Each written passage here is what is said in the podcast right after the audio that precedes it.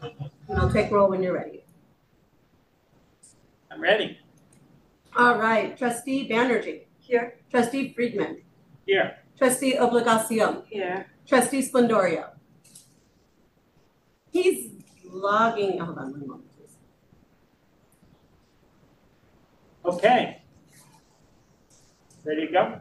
Yeah, trustee Splendoria's in the room. He may have just stepped away for a moment, but he is in the room. So we're on. Thank you, Lisa. Thank you, Lisa. Okay, so we don't have a long meeting today, but we do have an important closed session item. Um, While we're waiting for Glenn, why don't we run through some things quickly and then maybe go to closed session uh, early if we can. So first up is public comment. We have none. Next up is consent agenda, which is the minutes of the June twenty-first meeting. I move that we approve the uh, minutes of June, of the June meeting. We have two meetings, I think, one April and then the five quick meeting we had in June. too. Uh, you know what, uh, those minutes are not ready, but yes, they, they need to be agendized. Yes, I approve we, um, I, I, uh, we approve the, um, June meeting. Second, right? Second. Thank you, Nellie. Moved in second and all in favor, say Oh, aye. actually, hold on, give us a second. Aye. This is- No, I unmuted it. All right, I'll do, uh, I'm just saying roll, No one can, no audio. oh, no audio. Yeah. Splend, can you hear us? Well, even without Glenn, the motion carried unanimous. Yes. Um, Trauma team to the ER, level two, ETA, seven minutes. We're not having the ER, cybersecurity update because EJS is not here, right? Correct. All right, moving right along. Next, we have a discussion of internal audit compliance reporting. And just to let everybody know, in case everybody didn't know, I have to leave a little after five because my Eden Health District has our board meeting at five thirty. So I don't think our closed session will necessarily take that long, but let's see if we can get through the rest of the agenda in time so I can be there for that. So please, uh, take it away, Marilyn and So do Let me, uh, internal audit compliance reporting stuff. I just lost it, I'm gonna pull it.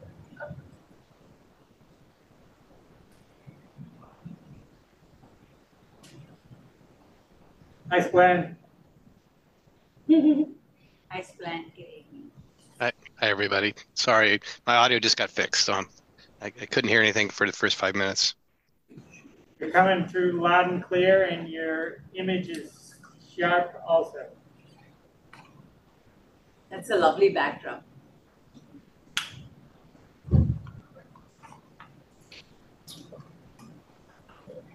Hmm, Rona, do you? I'm, I'm, I'm sorry, I, I followed it up. Do you want me to share my screen? Do you have it up? I don't have it up, but I can get it up. Yes, that would be great. Because for some reason mine keep going down, I had pulled it up and I went back and it was gone.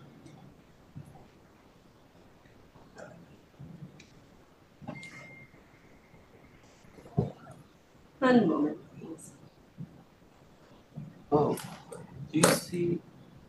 James said he's in the waiting room. Uh, there might be people. No, I don't see anybody in there. there. Who is that? That's Kim Miranda. I thought it was Kim. Zoom needs to do a better. Yeah. We, we can, we can have better technology. You ready? You have a green Yes. screen, that one, yeah. You have to get a green screen. So we can start with, uh, with our privacy dashboard. And for the fourth quarter, we had eighty-four, um, new concerns that had come in. We closed eighty-three. There are a total of fourteen that are, you know, pending resolution, that's, they're basically in progress. And there was one case that was reported, um, to a government agency. And basically to the right, it's um a breakdown of the different types of um cases that came in. We had um Our privacy um director, she reviews a lot of the contracts that come in whenever there are privacy related issues, and so there were fourteen contracts. Um, there were ten privacy investigations, all involving either unauthorized access or snooping um into, you know, the EHR. There were eight privacy audits that were done. There were two lost or stolen devices, uh, laptops, and privacy, you know, has a role in those.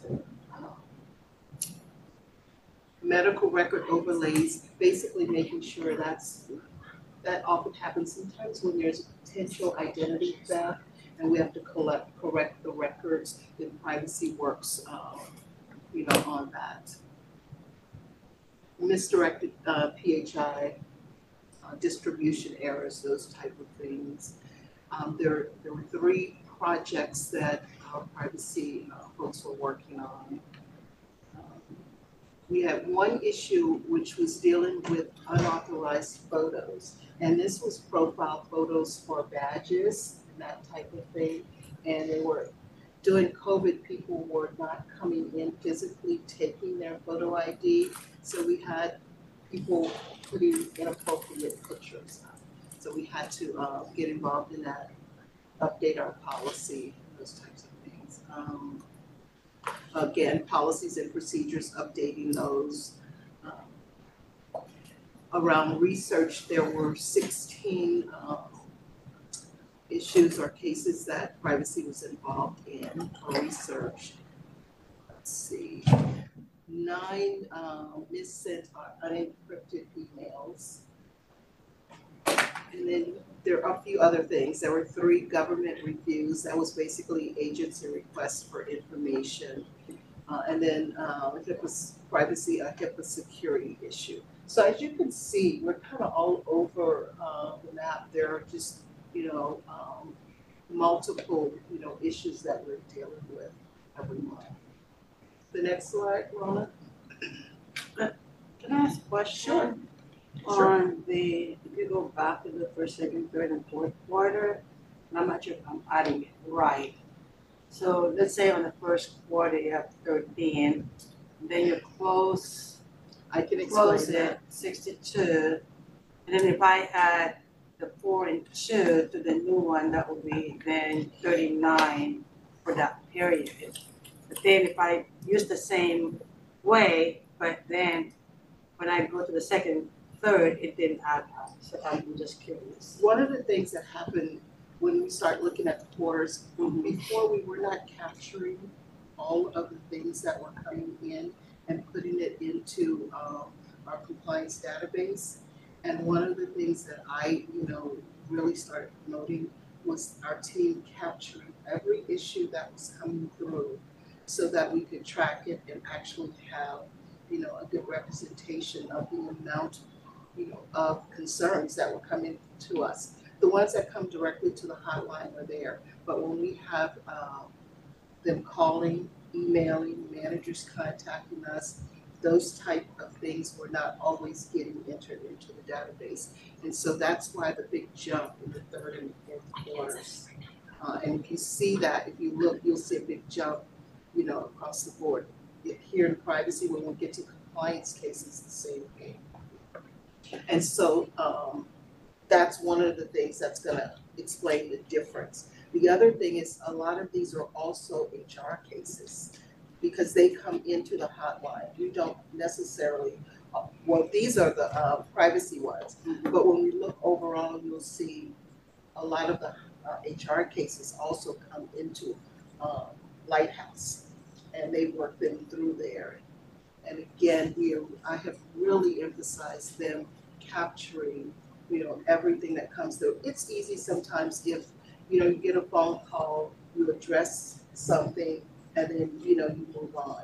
But we really, you know, my thing was we need to capture all of the work that we're doing. And we also need to be able to track all of the issues that we're addressing.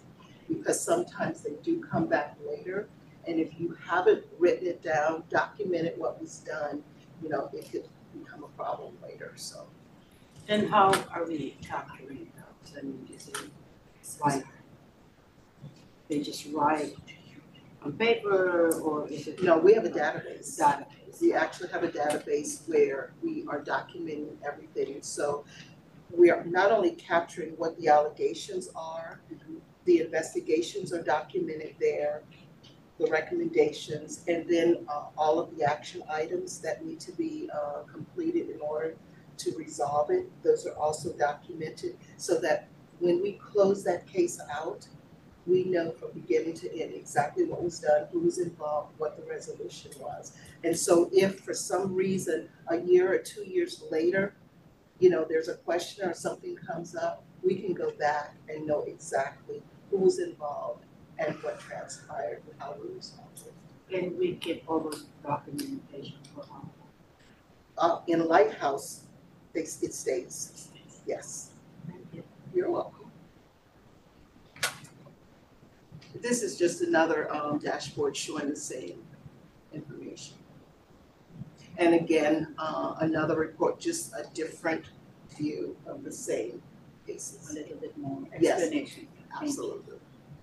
The one, um, we had one reportable breach notification. It was unauthorized access into a patient's medical record. That patient was notified on a plan of correction, you know, all that was in progress. This is uh, the privacy proactive monitoring tool that we, our database that we're, tool actually, that we're gonna be implementing uh, originally, it was scheduled to kick off in June, but due to, you know, some constraints with I, uh, IT, they had some other priorities with the data center. Our project had to be moved, so it is, um, discovery is due to begin October first. So we're really excited about that because right now, even when you look at the number of cases that we have coming in per quarter, the one thing that I know is that what we're getting now is based upon people reporting things to us. But we're not being proactive. And so once this tool is done, I believe our privacy cases are going to go up exponentially because this system will give us a hundred percent. Um, they can look at every access into the system. And there are basically, um, the way AI is set up, they can tell, you know, if there's a potential for unauthorized access, you know, based on criteria that's there, and so we definitely expect to see more privacy incidents as a result. Not that they're not happening now, mm-hmm. we just don't have privy to them because we don't have a proactive system in place. And you're such a small team and you're not on the facilities, so Right, the only way these things come to you is if somebody is reporting. yes, Imagine how many others possibly will right. unreport. especially when you think about things, for instance, like same departments, people who work together, right? If my coworker got sick and I'm curious about what happened, and I go into their record, right now, there's, you know, I'm not, we're not gonna know that. But the way the system, this system is set up, it will automatically send a report to compliance, saying this is a potential unauthorized access. The same thing with neighborhoods, if you live in, uh, near the same address, in the same apartment complex, if someone goes into someone's record that lives in that same building with them, it'll give us a report to say this is a potential breach. Um, with, you know, people who are on our insurance, for instance, my dependents, if I go into one of my dependents or my husband's medical record, it is going to send a report to compliance to say this is a potential breach. So we will get those kind of notifications. Now, all of them may not be inappropriate, but that's what we do the investigation. Let me, let me, let- me ask a question, isn't, let's say, that every staff has different kinds of level of access anyway? Let's say, for example, let's I have enterprise access, meaning I have access to all, but then you don't have the same access that I have, so isn't that how it works, or it, it's like just, Actually, over the map? it's, everyone is not gonna necessarily have enterprise-wide Mhm, access. yeah. That's very limited. And, um, And when people get access, it's based upon their specific job Job. requirements. And so, for instance, if you work in adult medicine, right? And you go into a child's in, in pediatrics record, we're gonna get a flag to say, why is that employee there, yeah. in a, a PEDS, uh, record because they work in adult medicine? And so that's the kind of information we don't have privy to today, but that's what we will have once this system is implemented. It's too bad it got delayed, but at least it's coming now. It's coming. Yes, it Yeah. is. Yeah, this is important, Yes, patient stuff. huh? it is. The next slide, please. And so this is uh, just an overview of uh, our IRB and the, the cases that came in are actually the reviews that came in during the fourth quarter. There was one expedited review, four exempts, seven modifications, one annual renewal, one expedited annual check-in. And right now, there are total, a total of seventy-five active studies. All right, the next slide. And so for this one, uh, this is our fiscal year twenty twenty-four in, internal audit plan. And as you guys know, this was a result of the, uh, the risk assessment that was done. So the risk-based audits that, uh, we've, we have scheduled is physician contracting. That particular audit is in process right now. Um, payroll and time cards, that is one that, um, we do, you know, we have plans to do. User access, professional billing adjustments, and cash postings. And the cash posting one is one that we will probably be doing in the fourth quarter of this year because we do currently have some issues, um, around controls for our cash. Um, the recurring audits, uh, that we've been doing is our CMS open payments audit, and that's on an annual basis. Our exclusion testing, we do monthly, and that's for sanctions. And then, um, we are all, we, you know, we did leave some, um, budget sometimes so that if there are special projects or management requests for audits, that we can, you know, do some of those. So these are the priorities right now. Correct. I know your internal audit list was very uh, large and you have such a small team. Yes, one of the, well, there's some good news is that we did just get approval to add uh an additional internal auditor. So that will give us the capacity to do some more um audits. So are there time, I know this say fiscal twenty twenty-four, but for each of those items, is there like timelines? Yes, there are. The uh physician contracting one um is in process right now. The next one I know that will be done during the fourth quarter, the the next two that we are trying to get done is the payroll and time cards and cash postings. We wanna try and get both of those done uh if possible in uh Q four. Well, the next three months, which is really Q two. And so, uh, and then the last two will be, um, Q three and four of next year. The next slide.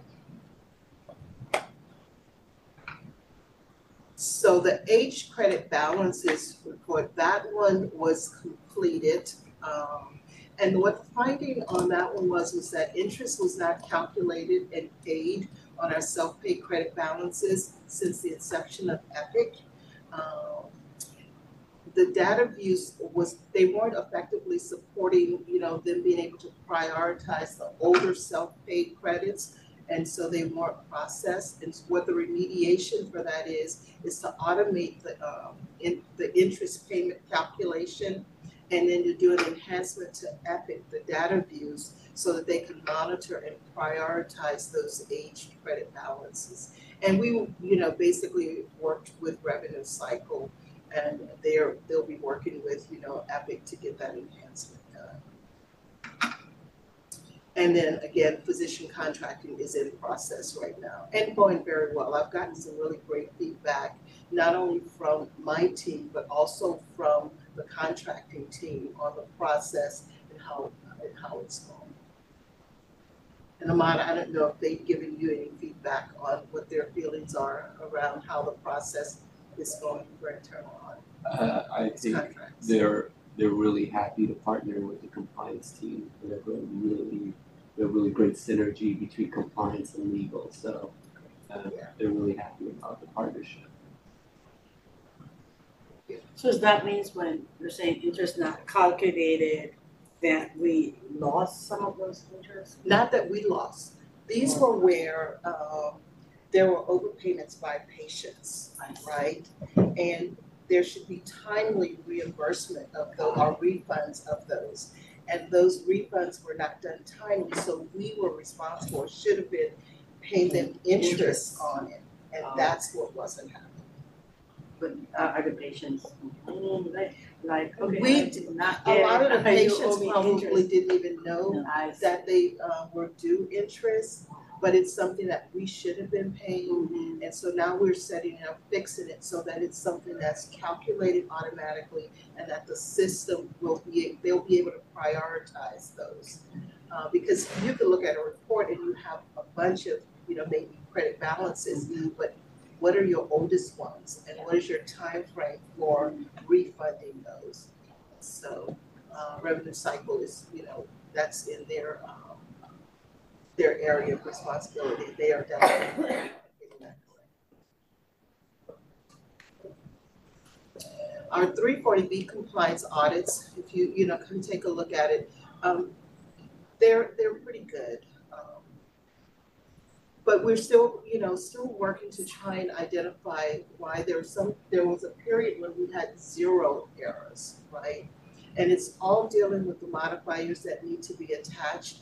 And periodically, we're finding, you know, uh, times where they're still missing those modifiers. And so trying to understand the root cause and why, you know, um, that's happening. And so that is something that's definitely on our radar, and we're still working with those uh, billing teams to figure out, you know, what's causing that.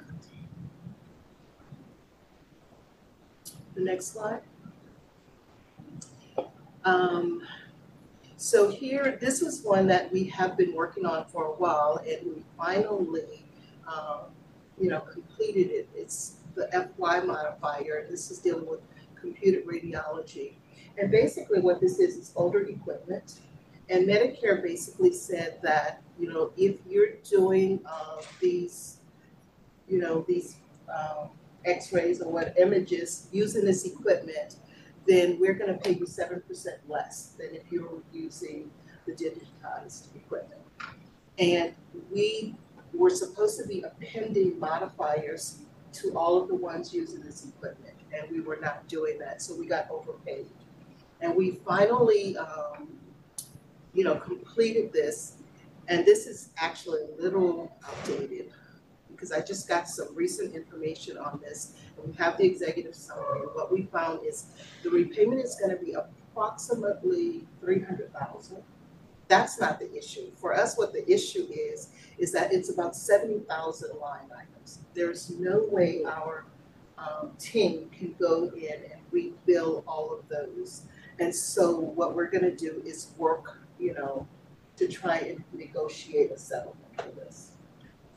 And is there any capacity built so that, you know, it shouldn't be you uh, going and showing the, uh, and fixing it, like people Oh, who are in, Oh, this no. has come to us before radiology, just use the modifier, so there's training and capacity. Who does that? That is the IT team that has to do? Actually, right now, they are working with, it's identi- there were a few things that had to take place, and a lot of this has been done. We've worked with revenue cycle and with radiology. We had to identify where all of the equipment was, you know, and then work with um revenue cycle and with Epic to make sure that those modifiers are appended for those, for that equipment. And that work, I believe that work has been finalized. Um, yeah, but that was, you know, key findings, yeah. And then we have one, um, that was dealing with Medicare denials for food psychotherapy. And basically, there were six hundred and ninety-one charges that had been denied. And so right now, uh, eight hundred and forty-three counters are in charge review. But the remediation right now, we are, they are appealing these uh, Medicare denials. And so I will, you know, when we get more information on how those appeals go, I will bring that information back. The next slide. Even though uh, this is, this says compliance case reports, we put this one here because there are, there's some remediation that has to be done. And this is dealing with our IRB. And what we did was have Huron do a mini um assessment of our IRB and how, and our HRPP, which is the Human Research Protection Program. We wanted to, to really get a baseline of the work that we had done, where we were and where our gaps were and what we needed to do to make sure that we were in full compliance. And it was really a, they did a really good job.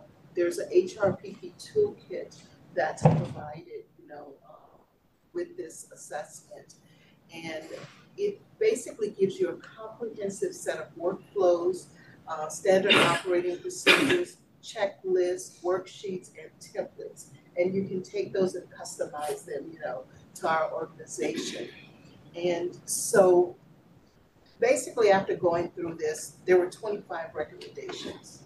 And so we have not yet implemented um the IRB manager uh database. We want to make sure that these twenty-five recommendations are in place. And so that leads actually to another discussion that we end up having because some of the work around research um that's been done, it's, you know, it's been done basically episodically, right? It's not centralized. And we have been work, trying to work with uh the Area Tumor Institute to to do, to have access to some additional studies for our patients, but they wanted to use Epic. Um, we have Epic, but we had never turned on the research portion of that database. And so when we reached out to, um, we went through the SMART committee to see if we could get that done, right? Because our physicians wanted to use Epic. It really made documentation, having data available, uh, separating the patients from their medical, uh, visits and their research visits. So it's a great thing to have that. But when we went to SMART and we started having a conversation with them, it's a pretty big investment to get that done. Not just, you know, in um in money that we would have to cost, but also an investment in IT staff time to get this done. And so we decided to take a look from a system perspective in what do we really want to do with our research program? And so right now we are, uh, we're working with strategy and with our executive leaders, you know, to see if we can stand up a research program. Um, and so we're kind of putting some of this on hold until we make that decision. Everyone is interested and we really do believe that we have, you know, a clinical leader who's willing to take that on. And so if that, you know, uh, comes into fruition, the IRB will definitely move from under compliance to a research program. But it's setting up a governance structure for research and I just, I think, you know, it'll be really good. We can get that. Chair, can I make one recommendation? No, you can make two. So I, I, I would love, I would request that the IRB come to the HEDI committee because I know that part of the HEDI charter is workforce, uh, teaching clinical. So I'm just gonna, the, you know, the principles of the Belmont report that govern IRB were birthed from a history of unethical practices towards ethnic, racial, minority research participants and low-income participants. The IRB plays a very important role in ensuring that researchers are held accountable to very ethical practices. And right now, some of the racial equity considerations are engaging with the community, making sure that community aspirations are part of the co-design development of documents. If you're going to have formal, you know, pro, uh, consent documents and things, that language translation is given. It's very intimidating to people to have a lot of documentation that it's translated into different languages. There's language protocols, so people when they are being recruited for studies know what they're signing for, that equitable selection of human subjects is done. There's all data, that data collection should be considerate, how you collect data, should speak the language of the study population. Cost, we know that when we do a budget, the cost of the researcher and things are there, but sometimes study participants are not at all uh, compensated for that, so there's a whole equity angle to that, so I won't go more into detail, but I would please request that if we are setting up, it's so high overdue getting a a governance structure done on our, all these silos, like who's looking after the IRB? And if this could come to head. Thank you, Chair. Oh, you're welcome. Nellie? Oh, I was just wondering, in that assessment finding that you mentioned there's twenty-five recommendations, is that something that the trustees would have access? What are those recommendations? Or is it, I didn't bring them with me, but it's definitely something that if you, you know, uh, want to see what they are, because we are currently working on, um, started working on implementing, um, most of them, so I can definitely bring that information back. You're welcome. Uh, Glenn, do you have any questions or comment? No. Is that it, Marilyn? We're Um, asking Mark, No, you're let's see, where are we at? Up next is written reports, and then we're gonna go into closed session. Yes. So the written reports, um, the compliance dashboard, the compliance dashboard, uh, oops. Sorry. There you go. Okay, so for the fourth quarter, there were, um, basically one hundred and sixty-seven, um, either cases, issues, you know, consults, those type of things that came through. Um, total pending resolution, we closed hundred and fifty-nine, uh, total that are pending resolution, hundred and fifty-seven, and one reported to a government agency. So for compliance, there were fourteen, and they basically fell under either audit requests, fraud, waste, and abuse, um, some just information requests, um, compliance questions regarding gifts or conflict, potential conflicts of interest, drug diversion, diversion allegations, and documentation concerns. Um, the one that was under legal is pending, it's a pending privacy case. Uh, internal audit was the risk assessment. There was some, uh, education and training that was provided to HR, um, and that was on some upgrades that had been done to the Lighthouse system. HR had sixty-one cases, employee relations, uh, incidents, hostile work environment allegations, harassment allegations, and retaliation allegations. Risk and safety had three that came through, patient complaints and patient safety concerns. And again, we capture these, uh, and they fall into these different categories, but when they come through the Lighthouse system, they come into compliance. And so we make sure that we gather the information. It might not be something that we work on directly, but especially if it's a quality related thing, then we get that team involved so they can resolve whatever those issues are. But we follow it to make sure that it's done to the conclusion. And then again, the privacy cases, and uh, we had two other that were medical record requests. And again, you see the difference between quarter one, the first two quarters, and then we got to the third and fourth quarter. And that's again capturing all of the work that we're doing. so in terms of, um, just looking at the, the cases that's being reported on the HR, there's sixty-one. And, you know, I mean, I'm just concerned about the bullet number two, hostile work environment allegations, and really not sure which area it's coming from. I mean, I could guess that I'm wrong, but I keep on hearing like a particular area that it keeps coming up over time and, and, and having people, you know, in a regular trustee meeting that's being brought up about the uh, hostile work environment. So I'm just wondering, you know, whether are those legit or not, but it seems like I hear that more. Um, so, What I know, can do. I just wanna bring that here and, and, you know, safety is something that, you know, come to, to the open comments from, from staff, so. I wanna bring that to reference.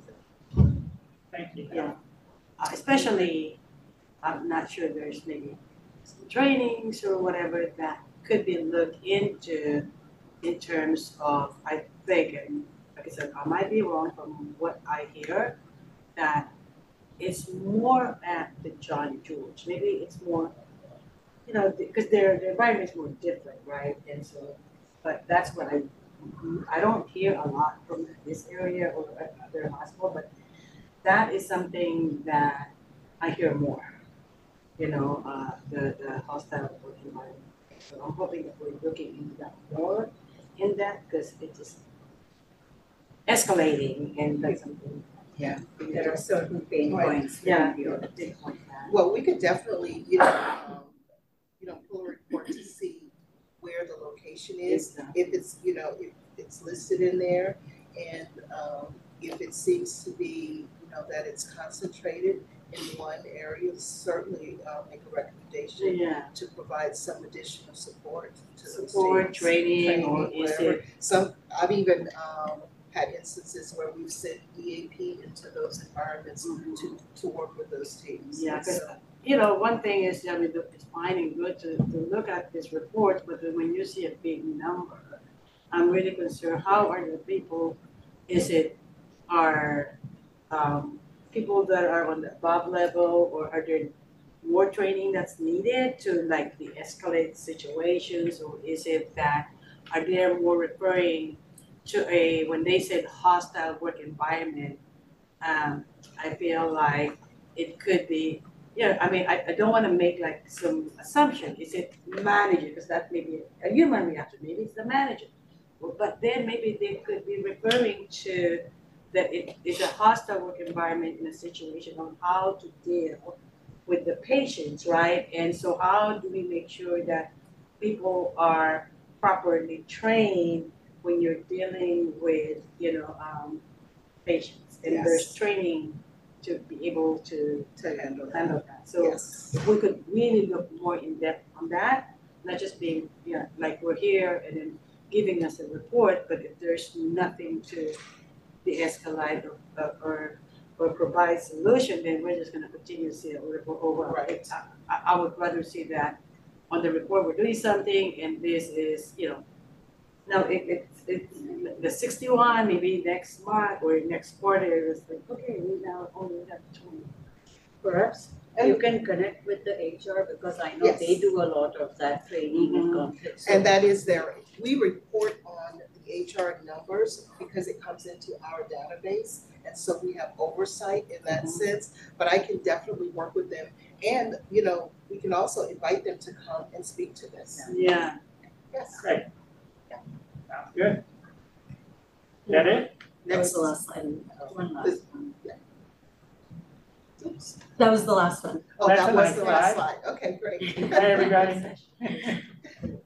Okay, so uh, we're gonna go into closed session now. Okay, thank you, uh, Chair Friedman. The um, Audit and Compliance Committee of the Board will now go into closed session to consider the items as stated on the agenda.